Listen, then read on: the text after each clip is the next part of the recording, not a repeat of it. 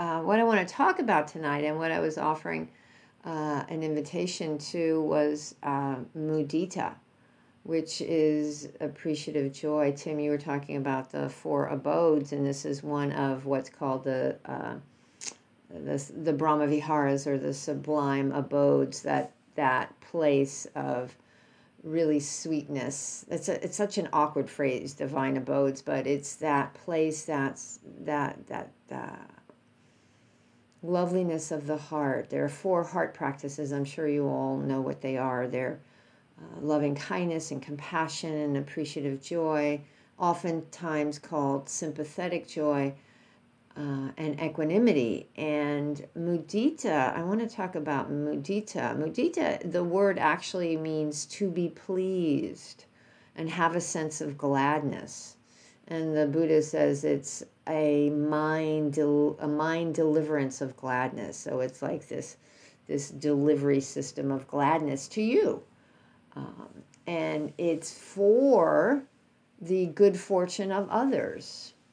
Whether it's your your son getting a goal in soccer or starting college or a friend retiring, it's this this this happiness for the good fortune of others and um, I know in my experience, it was really hard. It was like the most difficult one of all the four Brahma Viharas. And I'm, you know, everything I read about it, or a lot of the things I read about mudita, it says it is the most challenging because there are so many things that get in the way. And so I wanted to talk about mudita tonight because it is really important. And if you can get to a place of appreciative joy for others, there's a tremendous amount of freedom there. There's a tremendous amount of freedom because what that means is you've gotten rid of everything that gets in the way of joy, which is not a bad thing to think about it that way. It's like when we talk about the hindrances and the seven factors of awakening, the hindrances are what get in the way of awakening and so you want to want to recognize what they are and and let go of them and cultivate the ones that take you towards awakening and liberation. So sharon salzberg has written the book um, on the four uh, heart practices the four brahma viharas uh, it's called loving kindness. If you've not seen it which i can't imagine anyone has not seen it, it's called Loving Kindness by Sharon Salzberg, and it's called The Revolutionary Art of Happiness. So she talks about mudita, and she talks a lot about what gets in the way. And so I just wanted to go through these because um, Sharon, you even mentioned one of them when you were you were talking about your friend, but she says um, uh, one of them is judgment, and when someone else experiences um, whatever it is, and I let me like take a step back when I say good fortune, it's wholesome good fortune. It's not good fortune based on you know greed or or uh, causing harm. Um, you know, like knocking somebody over the head and taking their wallet, so now they have extra money. Yay! No, it's not good celebrating that. It's wholesome, wholesome good fortune um, like getting a soccer goal or starting college and being happy or you know getting a job or um, whatever whatever we can think of that brings someone happiness. And so judging that is really um, judging gets in the way. It is really about um, judgment is about thinking that and this goes in for me when I think about this dismissiveness is also something else that gets in the way. This judgment, this dismissiveness, this thinking that, um, yeah, but who would want that? You know, who would want that? And it's a way of um, deflecting our craving or our aversion because what gets what ultimately what's getting gets in the way is greed or hatred aversion and so they show up as these things. They show up as judgment. Greed shows up as judgment. Um, I I wouldn't want that. So how could you want that? I this came up. Um, I was doing. I'm doing the uh, year to live um, class, and I was talking about this at the last session on Sunday, and I told this story. Some of you may have heard this um, about the Rose Parade here in Southern California on New Year's Day. They have the the this amazing Rose Parade with all these floats and things, and um, people spend the night. They sleep out on the street in Pasadena so that they have a good space. And I have never had any interest in that whatsoever. And so I used to get really judgy, really judgy about it. And I'm like, you know, I'm very dismissive and judgy. Um, really want to diminish their experience, diminish their joy. And it, um, it's really not a pleasant place to be if you think about it, if you get into this place of judgment. And it's, um, it's a very small place, it's a very contracted place, and it is um, not fun because it's a place of aversion, of not liking, of judging. And you know, the mind tends to go towards judgment and these, these different places. Um, on its own, just kind of this this uh, what's the word? This this evolutionary uh, way we take care of ourselves, always kind of judging what's safe, what's not safe, comparing is this going to be all right? Is am I safe? Are you a predator? Am I prey? Um, so that is its original foundations for these kinds of, of, of experiences, but those days are gone, and now we do it just because somebody likes the Rose Parade and you don't. And this is a really simple experience, but it's so easy to judge people. I judge. I used to judge people at airports all the time, or judge people at in Vegas. I don't know why. Anywhere there's a large clump of people I don't know, I can just sit there and judge. And it kind of goes in hand in hand with comparing, which Sharon mentions as the next one, where we um, put ourselves at the forefront and then look at other people and then judge ourselves based on other people and whether we find them to be better or worse and so there's this comparing mind so there's judging and comparing and it's all it's a lot of self um, it's a lot of ego it's a lot of me it's a lot of centering ourselves. And that you know that centering of ourselves is really a, a place of a lot of pain it's a place of a lot of suffering it's a place of a lot of discomfort. Because there's you may have heard this phrase that i love compare and despair. There's no way out when you when you compare. There's always something else. There's always something else you know it's we're defining ourselves by labels or what we think about others um, so this judging and comparing to me kind of walk hand in hand. It's it's how am I compared to them? Are they doing it right? Are they doing it wrong? Am I doing it right? Am I doing it wrong? So there's this level of good, bad, wrong, right. Um, and we live in a culture that fosters this, absolutely fosters this. If you think about it, and I read I read an article last week when I when I open a new tab in my browser. Um, it always comes up with these articles that I might be interested in. And there was one that I I chose to read specifically because I knew it would annoy me. And it was like the 10 things you're not supposed to wear anymore. You know, those those kinds of things. And it was um, now that you're going to emerge from the pandemic, make sure you get rid of all these things because people will just know you're date and you're dating yourself. And they were really stupid things, um, most of which I don't even know what they are. But there was one that it was um, uh, booty socks. You know the little the little pads that you wear in, in sneakers um, and they're like oh no you can't don't don't wear those. You can't wear those anymore. Now you have to get socks with anklets. And it's like because people and i'm like who makes this stuff up?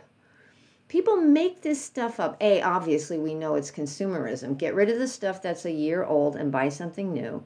Fluffy ja- ja- jackets that are those poofy jackets those are out. If you have one don't ever take it out of your closet. Skinny jeans are out. Don't wear those I mean, it's like I just want to say fuck you. Um, because it's like, no, no. It's like this is nonsense. This this sets up this comparing. This sets up this judgment. This sets up all those things that make us feel worse about ourselves. I can't afford to go out and buy all those, so I'm going to walk around shamed. It sets up shame uh, if you're into it.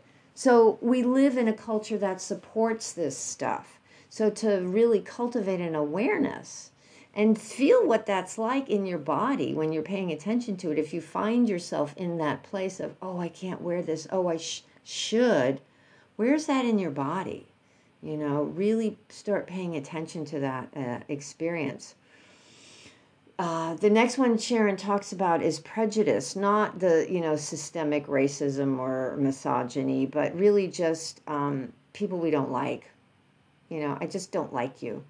You know, um, because and it's a lot of this is our conditioning.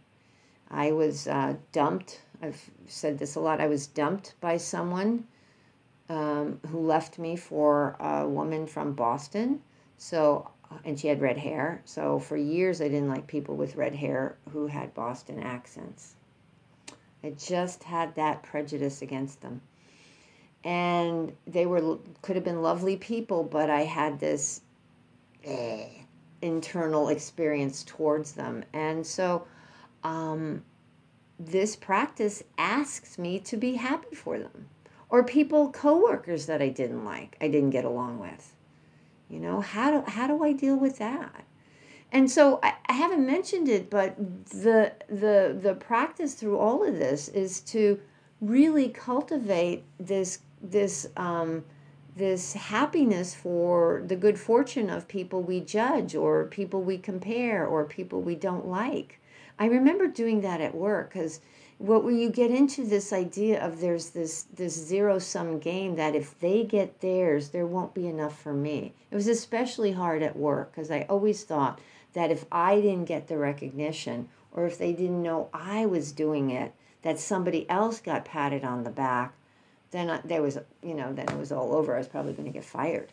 And so i would feel really a lot of churning a lot of um, moving into en- envy or jealousy for them because they did get recognized. And I'm like, yeah, but what about me? What about me? So you can see there's a lot of overlapping in these different things. And about the people we don't like, Sharon has a quote from from Henry Wadsworth, Wadsworth Longfellow, which I really really like around this he said, if we could read the secret history of our enemies, we should find in each man's life sorrow and suffering enough to disarm all hostility. You know, when I it's it's it's such an important line to recognize that everyone is is um, subject to the human condition. Although when I get into these places of judgment and comparing and prejudice and being demeaning or dismissive and ugh, who are they? Blah you know, unworthy of my kindness, unworthy of me wishing them well. I've created, as we, we talk about a lot, that cardboard cutout. It's like, ugh, you know? And um, we so we're lost in, in comparing and judging and demeaning and envy and selfishness. You know, I want mine because I think there's not enough to go around. I think it's Pema Chodron talks about we come from this place of lack. We live in a society that has created this idea of lack because they need to sell more stuff. It's a very consumer driven society. So we're always thinking we need the newer, better, shinier version. Planned obsolescence. What is it? Which which iPhone just came out last week? I don't know. I don't have iPhones um, but like version 14 or something, it's like this continually, oh no, you need this camera, you need this, you need this. And it's like, no, you don't. I have a 23 year old car with 300 and something thousand miles on it. It looks like a piece of crap, but it runs great, you know, because I don't need another one. My husband drives that, and so I did. I got, I, I had one, and then it, I did get another car a couple of months ago because the other one ran into the ground. But I keep it was like 14 years old, and it's like oh, it finally gave up the ghost. So okay, I'm done with that. Now I get another one, and and it's three years old. but it runs great. Anyway, so that's me, but to step outside of that, that culture that we live in that says you have to do this and um, creates this sense of competition it really makes mudita difficult because we think we're in competition with everyone. Where's mine? You can't have yours. And there's that that sense of schadenfreude you know where we celebrate the misfortune of others. It's a great german word you know? Oh i'm sorry that that happened to you. Ha ha ha. Not really because that means that i might get the benefit of your misfortune or whatever so really to watch that, that is such a uh, a place of isolation when we get caught into those. When we get caught in those places, it doesn't feel good, and it's really um, challenging. And there's there's this one I found this one um, uh, quote where this one man, this person, C.F. Knight. I don't know if it's a who it is or what their name is he, he, they say, um, talking about these these um, these enemies of mudita and joy for others, which is what they're called, the enemies and how they show up. Um, it's craving. It's craving. You know, it's it's that root of suffering that causes, that gives rise to jealousy, envy, covetousness, avarice, and greed in all of its manifestations.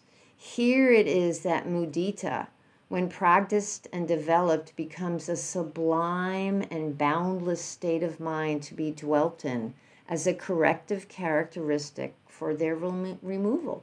So when we get caught in these places of judging and comparing and dismissiveness and and selfishness when we're caught up in I need to make sure I'm I'm taken care of. I need what I want when I want it. The antidote is mudita. Is you know what? I'm really happy for you. As difficult as that feels, as challenging as it is, because it is incredibly challenging because we're so conditioned to make sure we have what we want and what we need. That um, it's worth the effort, it's worth the practice, it's incredibly difficult. Um, one of the um, one important point about the Brahma Viharas is to recognize that the they are all unconditional. We don't get to be happy for people, only people we like but we get to be happy for people we don't like. We get to celebrate the joy for all beings. um, and I'm laughing because I've come a tremendous way, but I re- and and um, I'm so grateful for that. I'm really grateful for that because that that place of of comparing and judging and dismissing is so small and so tight and so constricted. If you think about the people you you you have those experiences around that you like no i don't ever want them to be happy or no there's this there's that um aversion that's inside that can it's never pleasant. I mean maybe we think it is but it's not necessarily um, beneficial in the long run and it's what the buddha asks us to really let go of. And so, just as there are enemies and and um, of these these these qualities, mudita, um, loving kindness, compassion, there are also allies, and allies um, is one of the allies in mudita is this. Um, mudita depends on our capacity to take active delight in things. So we can even start with ourselves. Can we take delight in things? Or do we judge our own happiness? Do we judge our own joy? That can get in the way. Not deserving. You know, let ourselves feel joy without guilt it's incredibly um, freeing to do that, but it takes work. It's um, it has a real impact on our own lives when we allow ourselves to feel that joy. And I talk about this a lot. I ask um, folks in the morning meditation um, just about every day if there's any joy in their lives because we need to recognize that. Rick Hanson talks about how it has such a beneficial impact on the brain to see the joy in our lives and let go of the judging. I mean, mudita, traditionally, you don't offer mudita for yourself, but to be able to take delight in your own experience is really important. I was listening to a podcast last week, Code Switch, and they were talking about some books, and they one of the books they talked about was called it was by a poet named Ross Gay, and it's called The Book of Delights. And he decided one year on his birthday that every day he would write an essay about something that delighted him. Just, it could be obviously if you're going to do it for 365 days. I don't think he did all 365 days, but per year. Um, if you're going to write about things that delight you, you're going to write about, they were talking about on the podcast, they were talking about how he was writing about bindweed, which I guess in some is a weed in certain parts of the country that just takes over everything. It made me think of morning glories here in Los Angeles. If anybody knows morning glories, they just like they're pretty, but they take over, and then you know three months later you're like, I hate you, I hate you, because I do say that often to morning glories um, when they take over the little things that I want to have. Um, so even delight in anything. So it's a practice, just like mindfulness is a practice, it's a practice. Allow yourself to take delight in things. Like the moon this week was extraordinary. You take delight in that. Even my silly cats, I take delight in their stupid punching each other in the face. It's cute and it's sweet. And and what that does, it allows that judgment to drop away. It allows that comparing to drop away. The other side of that, or another piece, another ally to support this practice is gratitude. That's so important. I do it at the end of every meditation. What are you grateful for? It gets rid of that judging. It gets rid of that that harsh mind that's saying you're not good enough.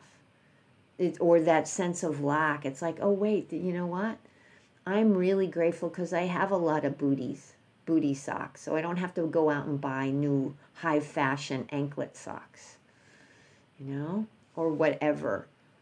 Um, I'm grateful. So to find gratitude, you know, people do that. Those, um, a lot of people do gratitude lists. You know, they, they, they do a list of five things a day they're grateful for, or things like something like that. I did, and I was facilitating an awakening joy class. P- folks got together and, and um, a lot of times shared their gratitude list with each other or texted each other once a day what one thing you're grateful for just to keep that you know just as as we do keeping mindfulness at the forefront keeping this practice of softening and opening the heart and letting go of those those constrictions and those tight tight tight things that keep us so knotted up and caught up in these fixed views about the way things should be. Um, another another way to support mudita is to see is to to really understand the dharma and how it's greed and aversion and ignorance that causes this uh, causes us to get caught up in these these um, uh, these places of um, discomfort of greed or judgment envy. It's that thinking it's supposed to be a certain way or it's not supposed to be a certain way. And to see that greed hatred and delusion are you know the defilements the three poisons they call them the three defilements are really what get in the way of our freedom and our ease and our happiness. And if we can see how judgment is caught up in that greed and and comparing and envy is all about that we'll we'll do the work to let go of it. All these teachings point to that. So to to to really um, spend some time with the teachings and understanding that um, compassion also supports it this learning to have compassion for ourselves, compassion for each other. It's really, it's really um, a way to bring ourselves closer to each other. Having compassion for ourselves allows us to have compassion for others. It's uh, it has again that beneficial impact on the brain. There's a neuroscientific explanation for this. It cultivates that that part of the brain where we do develop empathy. Excuse me, and empathy support. I mean, excuse me, compassion supports mudita, and mudita supports compassion. So to begin to cultivate both of them at the same time and that there's even joy when there's pain. There can be joy in the midst of sorrow. To not think it's not possible is a fixed idea. To be present. I talked about, you know, the, the invitation in meditation was to abide in the present. So to abide in the present is to be fully aware of what's happening. There can be sorrow, there can be pain, and then when you're present, you can see, oh, look, there's some joy here too.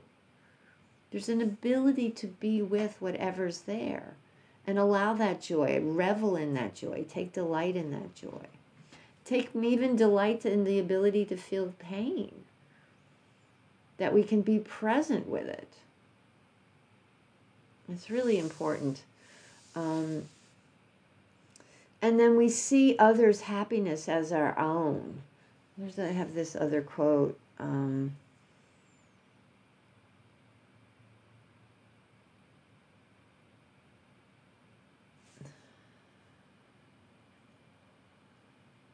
when we can view the success of others with the same equanimity and to the same extent as we would extend loving kindness and compassion to those who suffer grief and distress, then we are beginning to exercise mudita and are in the process of eradicating greed and craving.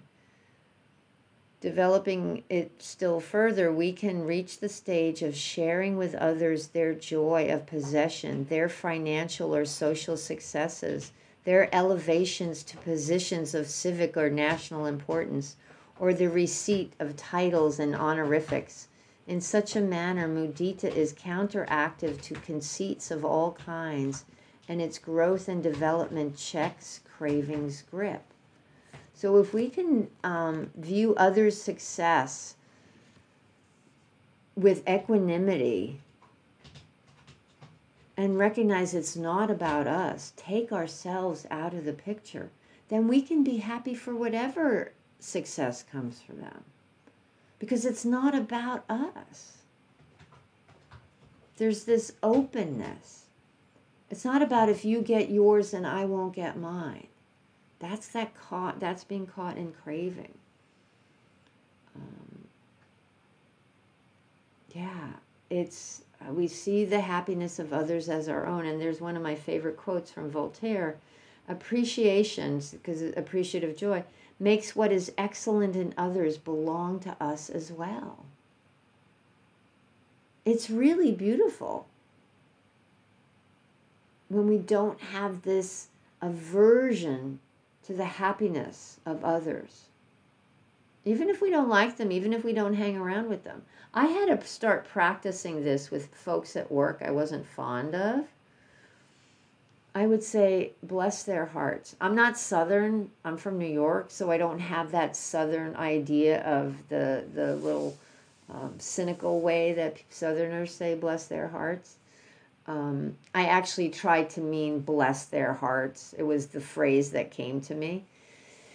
And it worked. It's this, it's this, it's this, you know, do it anyway. It's that's the practice, you know, when we do the loving kindness practice, when we do the compassion practice, when we do the mudita practice. We do it traditionally, you know, the phrases are, we, like I said, we don't do it for ourselves but we do it for someone who we know who has joy like i did at the beginning of, of this of, of the talk. Is there someone you know who has joy in their lives? Think about them and and reflect and think about that their ha- may their happiness continue. Offer this li- these little phrases of mudita. May their happiness and joy increase. May it never leave them You know, wishing well for others. Um, then and then traditionally, then the next one we we do we would bring in a, a benefactor if we were doing a formal mudita practice because this practice really needs to be cultivated because it is so damn hard. So thinking about someone who's been really helpful to us, supportive, may their joy increase. May it continue. Then a neutral person, like the person who works at the 7 Eleven, uh, may their joy increase. Random people in the airport, I did this practice there. You know, airport, like I said, airports are really a place of judgment for me. So I had to intentionally shift it to a heart practice. Um, none of this, none of it was personal. It was just the, the the training of the mind, and so it's like, okay, let's retrain it into something more beneficial that fits, that brings me joy as well. It's like, oh yeah, I want you to be happy. If you're happy, if you're, if you see a family members you reunited, it's like, oh, may your joy continue. And then, as always, we are invited to offer mudita for difficult people we don't get to pick and choose who gets to be happy. We don't get to pick and choose who gets to have joy in their lives. If we really want to come to this, if we really want to embody this, we have to be willing to be happy for all and wish joy to um, continue for all beings. You know? The, uh, the Buddha said, how do we practice this?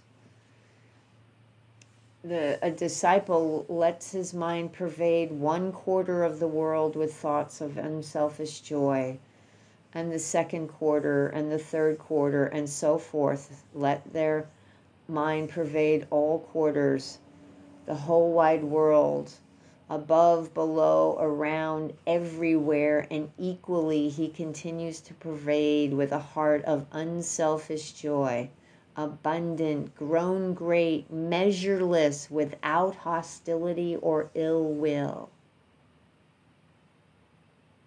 That means like everywhere, all the time, everyone. We let, we, we, we everywhere we look, we want to have unselfish joy for the good fortune of others. May their happiness continue. And just like when you cultivate compassion for yourself, somehow it allows you to feel more compassionate towards others. The more you practice mudita, it tends to intensify it tends to grow for others. So, um, these heart practices are incredibly important, and mudita and seeing the difficulties it causes and being aware of when we get a little snarky and when we get a little judgy and determine well not that person. That person yes or not but not that person. Recognize the what's coming up and then see internally what might be underneath it. Oh, there's some fear. A lot of this stuff is fear driven that we're not going to be okay. Or we're going to lose the things we have or not get the things we need to be okay. So see that a lot of this a lot of it is fear, that that craving, that aversion that's underneath it or sometimes just plain delusion, just not seeing clearly. Oh, I'm lost in I'm lost in this craving. Maybe I can let it go and just be happy for them. Practice it. Try it on. Um, and how do you do it? The in the Visuddhimagga, which is where it really spelled out the um, the, the heart practices. How do you dwell in this place, pervading all directions with your heart imbued with unselfish joy? Just as you would be joyful on seeing a dear and beloved person. Imagine what it's like to see someone you haven't seen in a while. That's that's true a lot right now when we're starting to see people we haven't seen in a while because we're starting to travel and, and be together. Um, what's that feel like? See if you can have, have that feeling. You're in, what the intention is to have that feeling for everyone. Cultivate that for all beings. May everyone's um, happiness and joy increase. May it never leave them. So, mudita challenging, one of the most difficult ones because it's so entangled with our craving and aversion. Um, yeah, I, I just one last story. I remember when I was a little kid, I must my my neighbor up the block. I I must have broken one of her toys. I think we were like seven years old. Must have broken one of her toys because her mother said that I had to give her one of mine in return to make up for what she broke. I don't even remember the story. It was a long time ago. And I remember her coming, and I had a little toy box, and she opened my toy box and was going to pick something, and she picked something that I hadn't played with in uh, forever but I didn't want it. Just because I didn't want it didn't mean I wanted her to have it. And I, that continued. I mean, so this stuff is in us from a very young age. That continued um, for a long part of my life, including in relationships. If I would break up with someone and then I saw them dating someone else, it's like, hmm, maybe I want you back. Because, you know, just because I don't want you doesn't mean I want anybody else to have you. I want to be able to have it all, to make myself feel better inside. So the invitation is to let go and be happy for their joy. Be happy for it.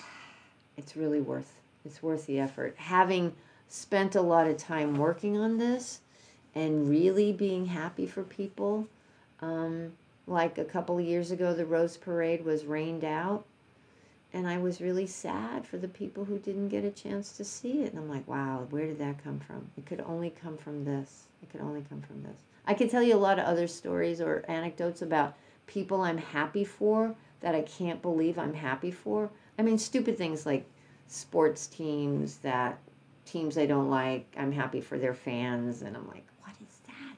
That's how this stuff works. So, Anyway, thank you, my friends, for listening. Um, and I hope you find some joy. Don't miss the joy because it's there.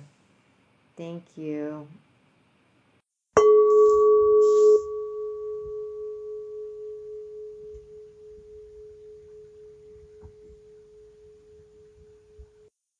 Thank you for visiting Undefended Dharma. These teachings are freely offered. However, if you would like to make a donation to help support the technology that makes these podcasts possible, please visit marystankevich.org backslash support. Thank you.